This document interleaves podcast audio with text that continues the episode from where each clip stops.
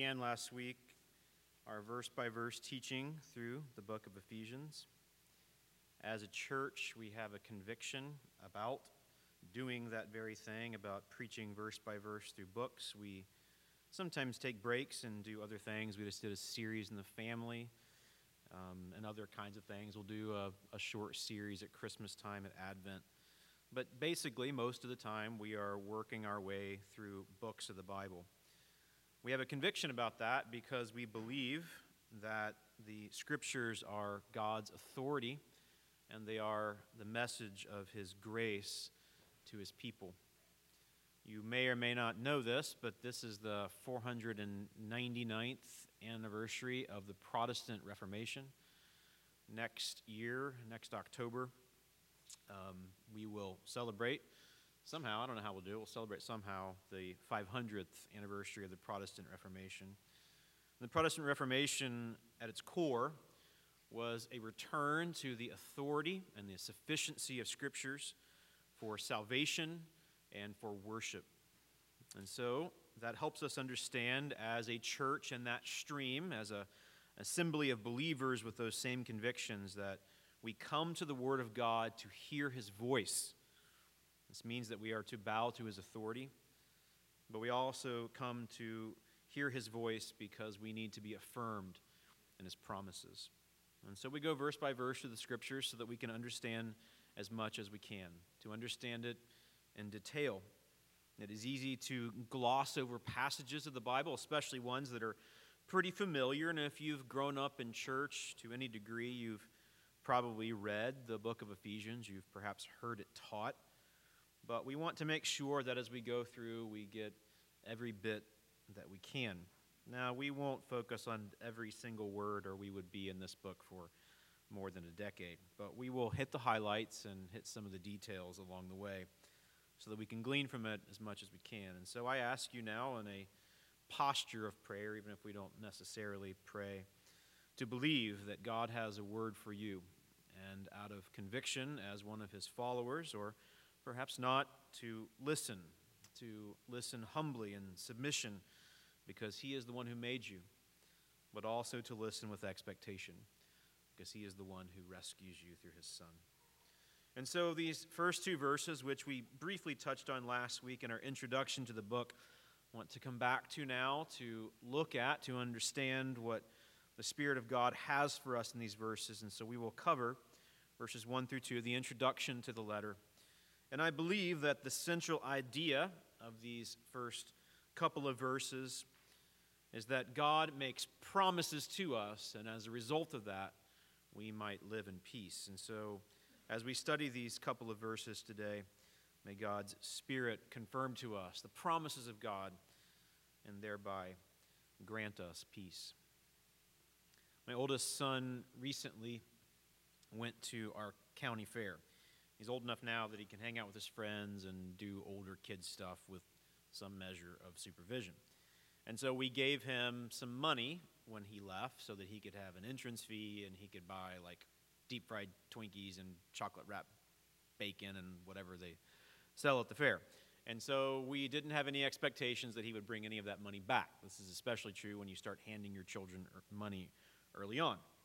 So a couple days later, we were doing something, going to a sports practice or something, and he started confessing something to me.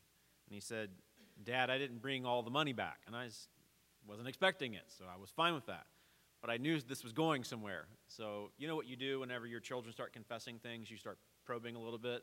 Something like this, like, oh, really, buddy? Well, what do you mean by that? Because questions expose.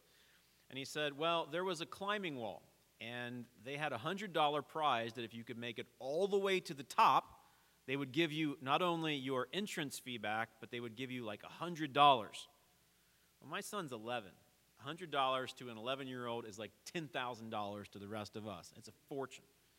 So he thought that this would be a really good deal. But of course, he didn't make it. And so I said, another probing question. I said, Buddy, did you think you could make it? And he said, Yes, because I'm a good climber. Well, we go to Colorado and things like that. He's climbed rocks before, so now he deems himself to be a great outdoor adventurer. And I said, Well, did anybody tell you not to do this? And he said, Yes. And I said, Who? And he said, The guy who was in charge. And so I said to him, Do you mean that the man who operates this particular feature of the fair told you not to do it and you still did it? And he said, Yes. And so I said, Buddy, you have learned an important lesson in life. If it sounds too good to be true, it is every single time. And he said, Well, not all the time, right? And I said, No, no, no. Every single time. If it seems too good to be true, it always is.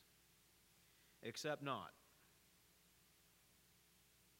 The book of Ephesians takes three in depth, densely packed chapters to affirm to us that the one who made all things, hundreds of billions of stars, the one who keeps it all in motion, the one who gave laws to his people that they might understand him and relate to him, and yet they turned against him. That he loves his people, and he has done everything necessary to bring them back to himself. And he does it out of sheer sovereign love. If we understand human sinfulness, and whatever label you choose to put on sin, at its core, it is rebellion against God. It is a prideful belief that you can make life work on your own, and an arrogant lack of belief that He alone can satisfy your soul. It has been that way from the beginning. And whether you use the word sin to label it or not, it is rebellion against the Almighty, against the Creator, against our King. And because of that, we deserve the wrath of God. That is not a popular notion, it is not a, a happy notion, it is a tragic reality. But to think that such a God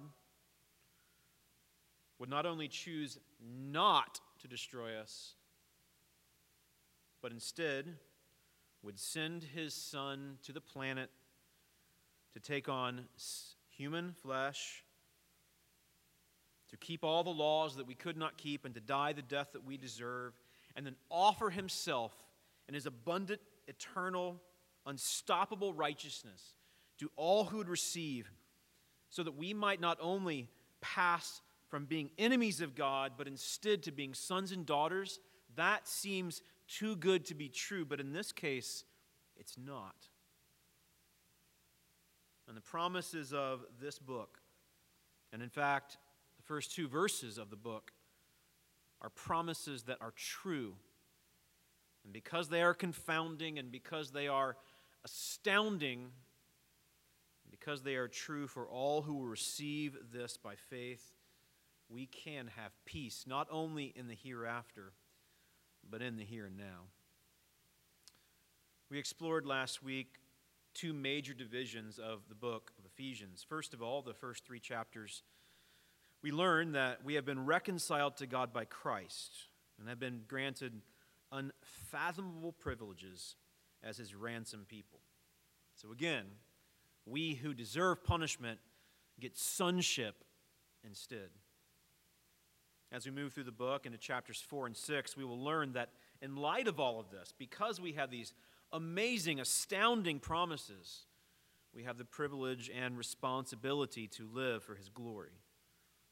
So, as we kick off today, we will be in this first section.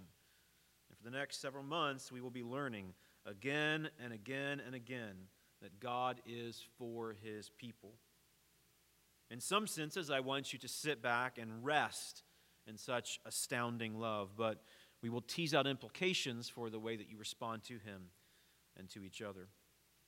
We said last week that there's lots of things we will learn along the way. Well, in this coming section, we will learn the answer to this question What did God, Father, Son, and Spirit do to ensure our salvation?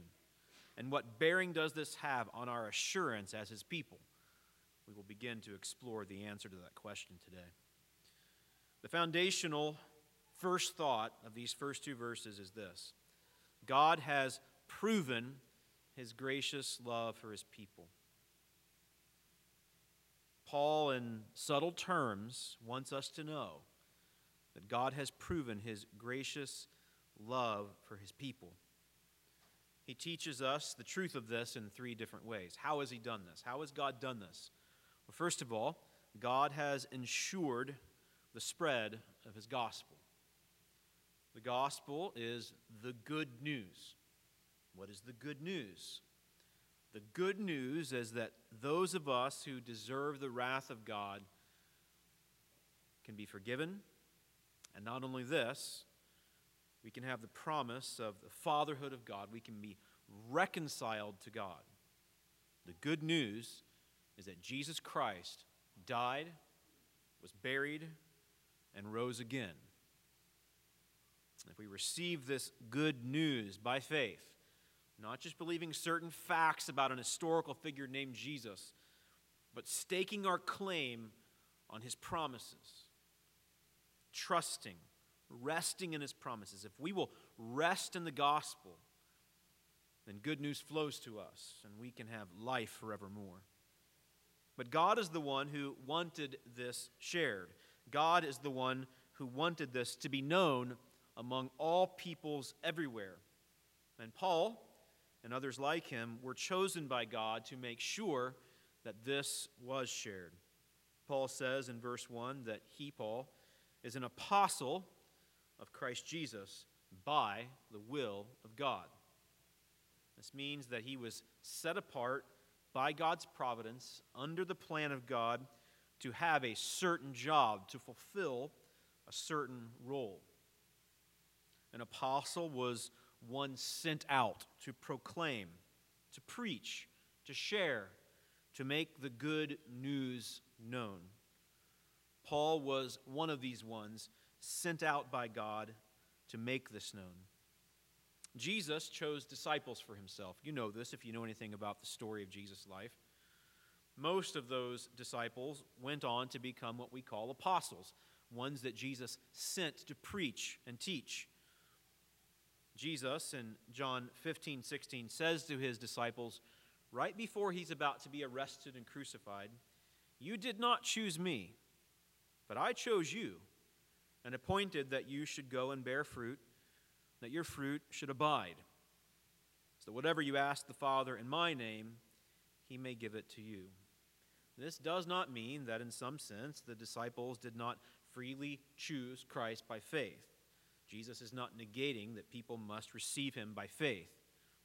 What he's saying here is that he took the sovereign initiative to bring these people to himself, not only for salvation, but to be apostles, to be ones sent out by him to make his good news known. If you study deities, gods of other religions, you tend to find lots of common features.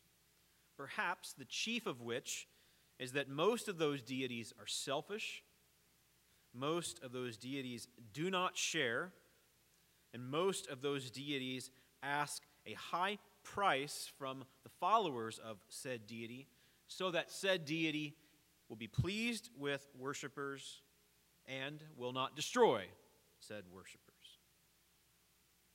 Jesus is the diametrically opposed opposite of all of that. Jesus deserves worship. Jesus, as God, had the right to vaporize all of the rebels that came from Adam's race. But he did exactly the opposite when he came to the earth and took on flesh and kept all of God's laws and died in our place. And then he chose men to go out and make this astoundingly good news known. It seems too good to be true that the God who made all things to whom all worship is due, would come into our human existence and set things right. But, my friends, it is not too good to be true in this case. And Jesus wants his good news shared. He wants thousands, millions of worshipers restored by his sacrifice to come and worship him and enjoy him for forever. Jesus is not a selfish God. Jesus is a God who shares and loves and sacrifices on behalf of his people. Now, the truth remains that this good news must be received because there is coming a day when judgment will come, but it has been abated, it has been paused. The wrath of God has been delayed for those who have time still. If you are here today and you have not yet moved from simple understanding of the facts of Jesus, if you've not moved from belief in certain central facts about Jesus to what we call resting, saving faith, as we've already said, staking your claim that, that Jesus is the only one who can deliver you from the wrath of God and give you righteousness, today may well be the day. And I call on you to receive the one who offers himself freely and shares himself freely. All the disciples were sinners. They weren't chosen because they were rich. They weren't chosen because they were eloquent. They weren't chosen because they were righteous. Much the opposite. And though Paul was not one of the original disciples, he was chosen by God as well to go make this good news known. Turn with me, please, to Acts chapter 7. As we've already seen in the opening words of the letter to the Ephesians, Paul says that he's an apostle of Christ Jesus by the will of God. Some of you are familiar with the story of Paul, but if not, let's go back and look a bit in the history of the early church and we will learn who Paul was, where he came from. There was an early leader in the church named Stephen. Stephen was one who made sure that the church had all that it needed, especially the poor people in the church, but Stephen was also a preacher of the good news. In Acts chapter 7, Luke has an extended sermon from Stephen about how the fact that Jesus came to the earth and offered himself to those who would trust him. This was offensive to the Jews, and they stoned him. In verse 58, we find they cast him out of the city and stoned him. This is his execution. And the witnesses laid down their garments at the feet of a young man named Saul. If you don't mind, let's now look in chapter 8, verse 1. And Saul approved of his execution. And then a persecution arose as you go down through the early portions of chapter 8. Later on in chapter 9, verse 1, we find this man named Saul. It's one who was charged by the Jewish officials to stamp out the early stages of Christianity. We find him in verse 1 of chapter 9, still breathing threats and murder against the disciples of the Lord. He went to the high priest and asked him for letters to the synagogues at Damascus so that if he found any belonging to the way, men or women, he might bring them bound to Jerusalem. He was kind of like the Jewish official's hitman, and he liked it. He was good at it. In verse 3 of chapter 9, Luke records as he went on his way, he approached Damascus, and suddenly a light from heaven flashed around him. Falling to the ground, he heard a voice saying to him, Saul, Saul, why are you persecuting me? And he said, Who are you, Lord? He said, I am Jesus, whom you are persecuting, but rise and enter the city, and you will be told what to do. Later on in verse 15, a man named Ananias is charged by Jesus to take Paul under his wing and to teach him for this purpose. Go, verse 15, for he, Saul, is a chosen instrument of mine to carry my name before the Gentiles and kings and the children of Israel, for I will show him how much he must suffer for the sake of my name. This man named Saul, his Hebrew name was Saul, had a Greek name Paul. He would mostly be known by that Greek name later, perhaps primarily because he would go to the Gentiles, a Greek and cultured place, to tell them about the good news of Jesus. This man named Saul, or Paul, was not seeking for God, much the opposite. He was seeking to stamp out those who claimed that Jesus was the Messiah and was the only way to life. So, Jesus overcame his rebellion by sovereign grace and brought him to himself and then charged him that he would go out and do the opposite of what he'd been doing. Rather than stamping out Christianity, he was to see its seeds sown, to nurture it, to tend it, and to see it explode. If you look with me, please, in Galatians chapter 1, we gain perspective on how Paul understood his conversion and his mission. In Galatians chapter 1, verse 1, we find that Paul says, Paul, an apostle not from men nor through man, but through Jesus Christ and God the Father, who raised him from the dead. If anybody understood that his calling was from God, it was Paul. In verse 11, Paul says, For I would have you know, brothers, that the gospel that was preached by me is not man's gospel. For I did not receive it from any man, nor was I taught it, but I received it through a revelation of Jesus Christ. For you have heard of my former life in Judaism, how I persecuted the church of God violently and tried to destroy it. I was advancing in Judaism beyond many of my own age among my people, so extremely zealous was I for the traditions of my fathers. But when he who had set me apart before I was born, who called me by his grace, was pleased to reveal his Son to me, in order that I might preach him among the Gentiles, and we will stop reading there. Paul understood that despite the fact he was a rebellious sinner, in fact, maybe the worst of them, he calls himself that later, that he'd been set apart by God to make this good news known. This good news rescued Saul, Paul, from rebellion and turned him into a worshiper and a preacher and so, as Paul opens up the letter to the Ephesian church, he calls us to understand that he was not special. He himself was a sinner, being set, been set apart by God to make the good news known.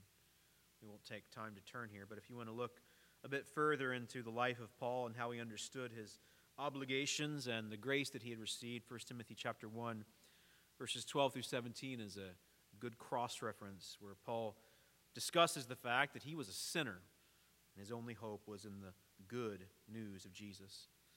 So God has proven his gracious love for his people by ensuring the spread of the gospel. We will learn later on in chapter 4 that Jesus left gifts to the church, and one of the early gifts that he gave to the church were the apostles.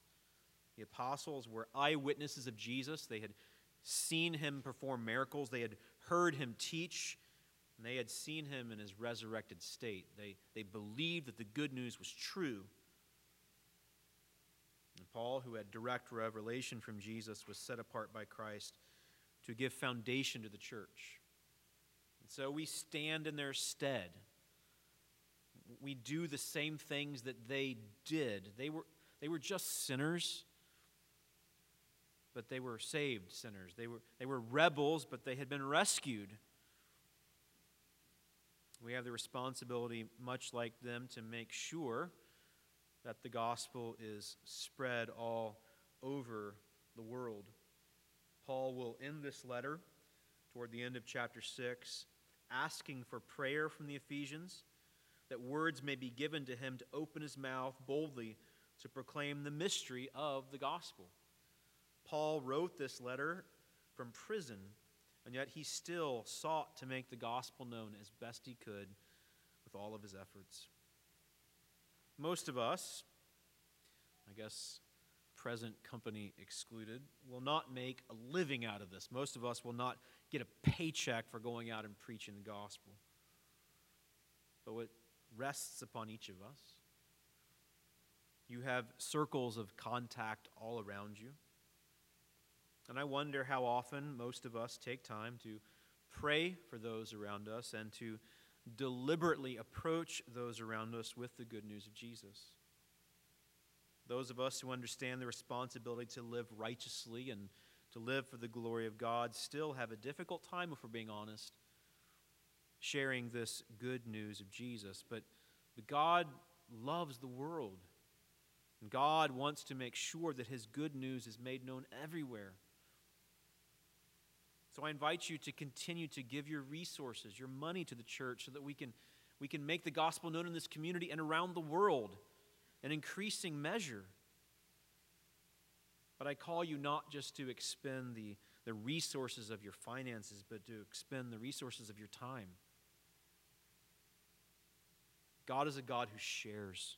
He shared his son. And he set apart men for himself to make sure that the good news was shared. Will you do that? I'm not here to browbeat you. But if God is such a God of sharing love, should not we be those who willingly share the good news that alone can lead people from death to life? God has proven his gracious love for his people by ensuring the spread of his gospel. We are recipients of this grace. We can live within the implications of God's promises by, by doing the same, by making sure that this good news continues to be shared here and everywhere. God has proven his gracious love for his people by not only ensuring the spread of the gospel, but by restoring sinners to himself. We've already seen this with Paul. God took Paul, who sought to destroy Christians, and instead made him one, and sent him out to help others become Christians. Like Paul, we are sinners. But God restores sinners to himself. He set out to do that from the very beginning. We will get into this next week, but we find in verse 4 as a little bit of foreshadowing that God intended the salvation of his people before the foundation of the world. Paul said this back in Galatians 1, if you were following along, paying attention. Paul said that he had been set apart from his mother's womb. God, God had sovereign, eternal purposes for Paul and for you and for me. But not all who seem to be connected to God in some sort of relationship actually live according to the purpose of redemption. Let me unpack that just a little bit. We believe that God made the world to display his glory, to display his creative design, to display his power, to display his authority and kingship over all things. But, but God made a world that he full well knew would fall into sin and the only way that it could be rescued is if he would rescue it himself. So he made plans with his son to, to provide him to be a rescuer.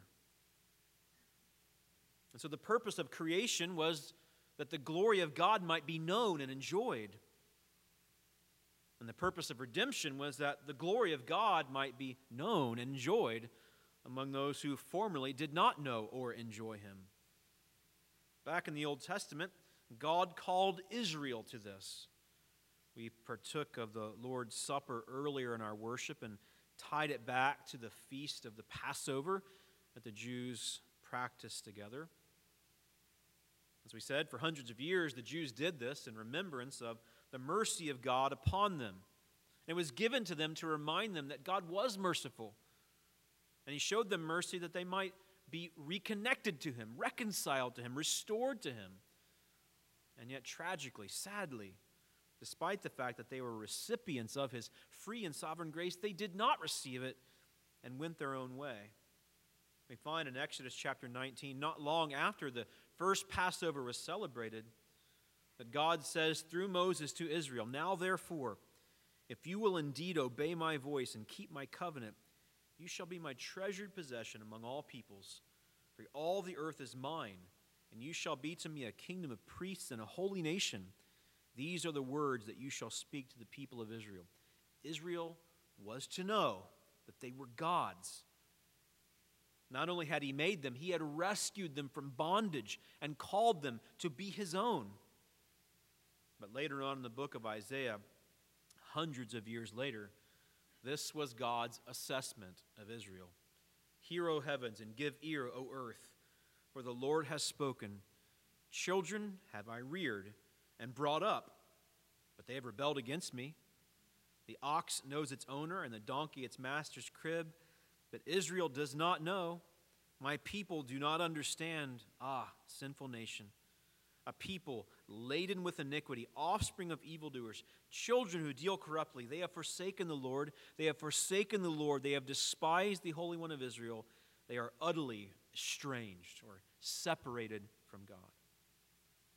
Despite the fact that God had called them to himself, this was his assessment of them after many, many generations. Why? Because they were sinners. And though God had given them a covenant and shown them the way that they were to live, it could not rescue them. It instead pointed them to a rescuer, one who would bring a new covenant. And that is what Jesus did. Jesus brought a new covenant, not written on tablets of stone, not thundering down from Mount Sinai, but instead speaking words of grace and etching his laws upon the hearts of mankind and giving them his spirit so that they would want to obey and could obey and therefore fulfill the purposes of the people of God. And Peter talks about this in the second chapter of his first epistle. But you, Christians, are a chosen race, a royal priesthood, a holy nation. This is what God wanted Israel to be in Exodus 19, but, but they never fulfilled it. So God sovereignly gave a new covenant through Jesus. And now, the ones to whom Peter wrote, and us, we are called to be a holy nation, a people for his own possession, Peter goes on, that you may proclaim the excellencies of him who called you out of darkness into his marvelous light. Once you were not a people, but now you are God's people. Once you had not received mercy, but now you have received mercy. And as Paul opens up this letter to the Ephesians, he proves to us that God shows grace to his people by not only ensuring the spread of the gospel, but by calling us to himself. If you look in the latter portion of verse 1 in Ephesians chapter 1, Paul addresses his words to the saints. These are ones who are set apart to God. They're holy ones. They're, they're consecrated to God. And they are called to be faithful in Christ Jesus. As saints, there are, there are implications for us as those faithful in Christ Jesus, there's, there's, implications for us, and I'll get to those in just a moment. But, but primarily, what Paul is saying here is, is God has done everything necessary to make you his own. The emphasis, the, the tone that, that Paul is striking in the second portion of Ephesians chapter 1, verse 1, is that God has done all this work. He's the one who's made them saints, He is the one who has made them faithful in Christ Jesus. Notice he doesn't say, faithful to Christ Jesus. He says faithful in Christ Jesus. This is more about their standing than it is about their behavior, which we'll get to in just a moment. So here's the logical flow of thought God, in His great mercy, has made sure that the good news has been spread, passed down from generation to generation. And so here we are. We are recipients of His shared grace. What is the result of those who receive that shared grace, this good news? Positionally before God, our standing before God is that we are set apart to Him. We have gone from being rebels to righteous, from being sinners to saints, from seeking our own way to seeking Him. And when He sees us, he looks at us not on our own merits, but in the merits of His Son. We are in Christ Jesus. His righteousness covers us. That's our position.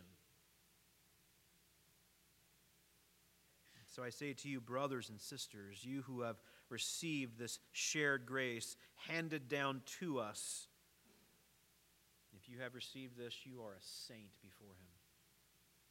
This does not mean that you live perfectly but it means that you are in Christ and He sees you in Him. Now, implicationally, if you are a saint, you should live as such. To put it very simply, you should do the things he tells you to do. And you should not do the things that he doesn't want you to do. You should live according to your identity. That's what we will learn really in chapters 4 through 6. And so, because of the implications of who we are positionally, I ask you today how are you living? We should not assume that merely because we bear the name of saint or those faithful in Christ that we are all necessarily living for his glory, but, but remember why you were rescued. Brother, sister, you were, you were rescued that you might proclaim, as Peter says, the excellencies of his grace. Are you doing that with, with your life and with your lips? If you are not, forgiveness is freely offered to you. Again, because positionally you are in Christ. So when you sin, you need not despair. When you don't measure up to the full stature of God's perfection, you need not lose heart. When you recognize in moments of honesty that you're not all that you want to be, you need not give up. Because positionally, if you're in Christ, you are free and you are safe. And though you should live for Him with all that you've got, trusting in His Spirit, I want to remind you that you are secure in Him.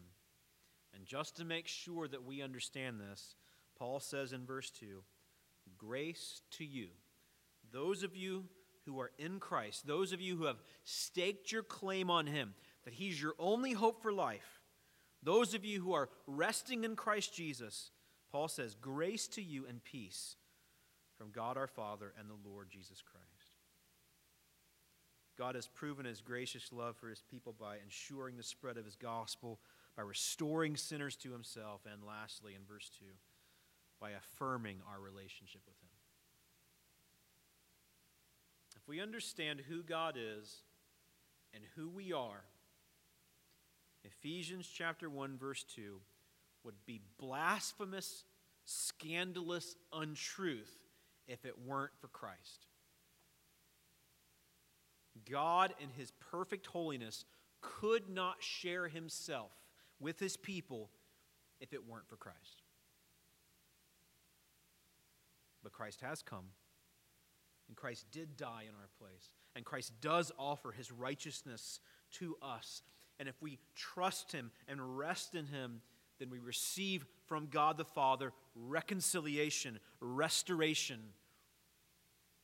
And rather than experiencing what we deserve, instead we get family and inheritance and love and relationship and restored fellowship. Grace is getting the opposite of what we deserve.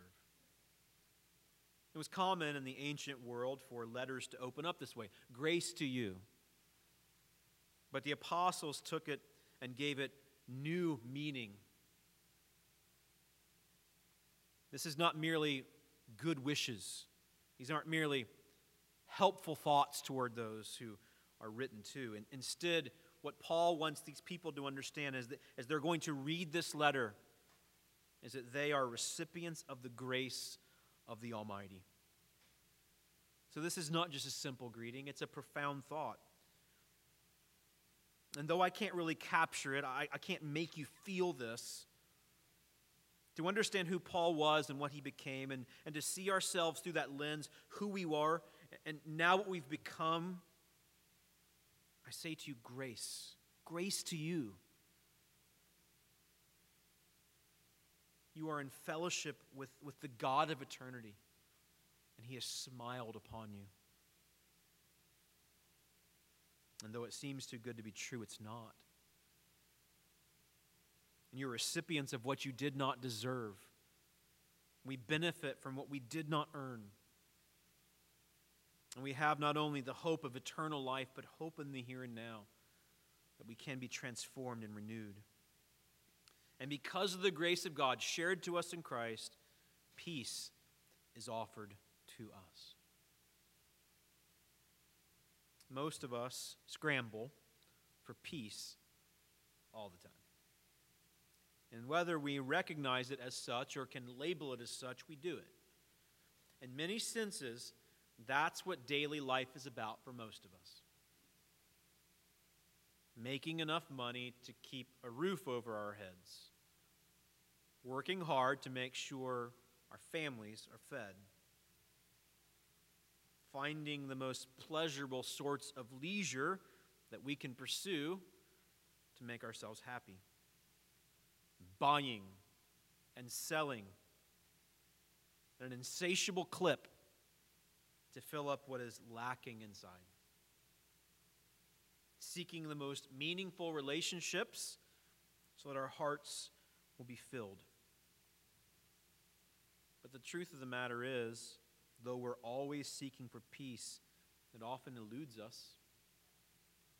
We know deep down that money can't do that, and relationships can't do that, and sex can't do that, and, and all the things the world has to offer, good or not good, those things can't bring peace. Peace comes because of grace. There's a sequence to this.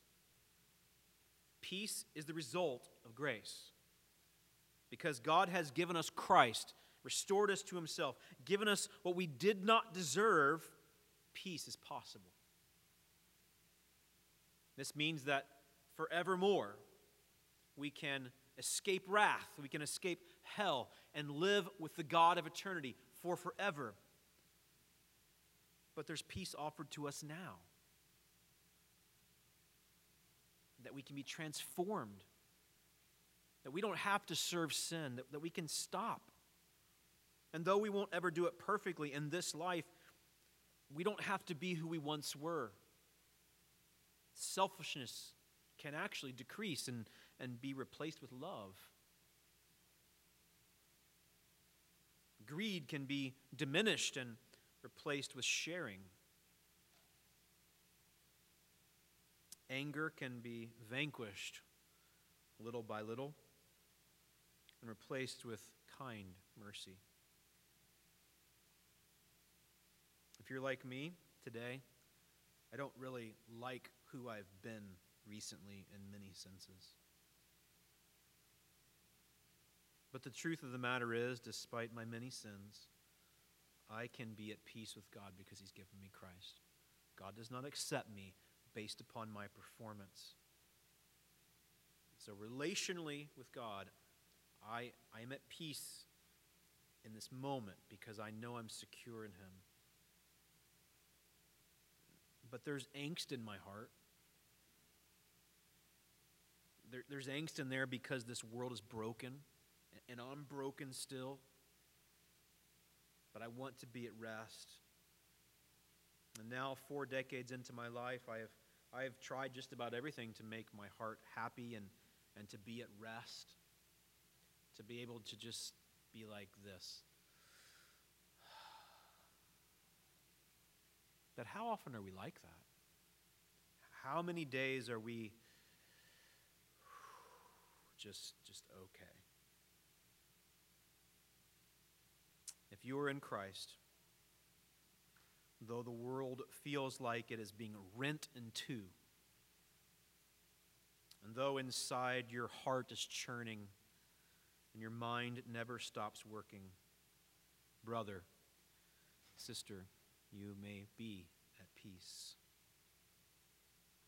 And if you can be at peace with God, then you have everything you need. So I call you to cease your insatiable drive toward idolatry, which we all collectively seem to pursue with great abandon, and instead to rest in the one who has given himself for you. And though life will often feel hectic, and though inside you will often feel frantic, God is for you in Christ, and you may rest in him.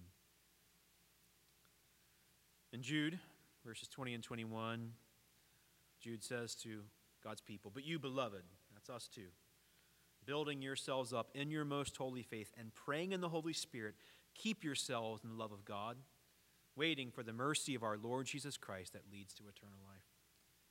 Eternal life isn't here yet. And while we wait in the here and now, I call you to, to keep drinking in this truth Keep resting in what is true about you If you are in Christ Jesus, beg the Holy Spirit to remind you of what is true and rest in Him each day. You don't go a week between meals, so don't go a week between feasting on the promises of God because it is from the promises of God that you get the peace that you so desperately want.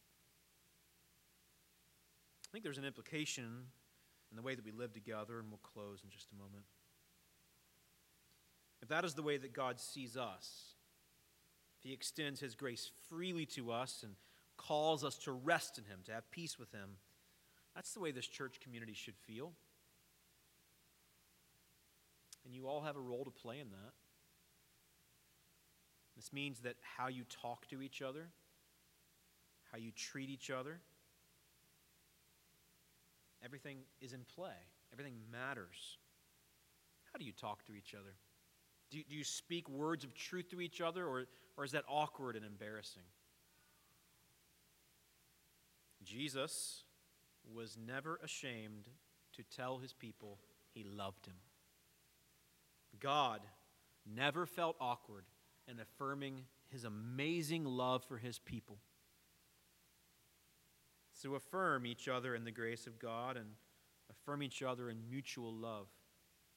Treat each other with kindness, prefer each other, show honor, forgive each other, bear with one another for if we are the people of God who have received his grace and rest in his peace, we are to treat each other that way. How are you doing with that? The fabric of this community should reflect the grace and peace of God that is extended to us. That's hard to do. And the only way that you can do that is if you personally understand that you're a sinner saved by grace, you're a recipient of grace and peace. And then when you see yourself in light of that, it's so much easier to treat each other that way. It's hard, undoubtedly, admittedly, that God is gracious to us in Christ, and we should be that way toward each other. May we feel the beauty and power of grace.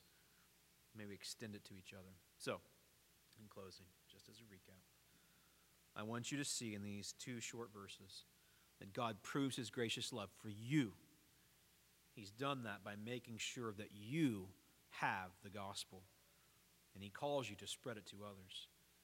He proves this to you because He's restored you to Himself, and He proves this to you by affirming you in His grace and offering you His great peace. I call you to rest in this, and I call you to extend it to others. This is not too good to be true. It is the truth of God, and it is for all who will receive it by faith. Let's pray. Lord Jesus, now take these truths, confirm faith in the hearts of your people, rescue those who have not yet submitted to you. May we live for your glory. May we be at peace because of your grace. Thank you for your promises. We pray these things in your name.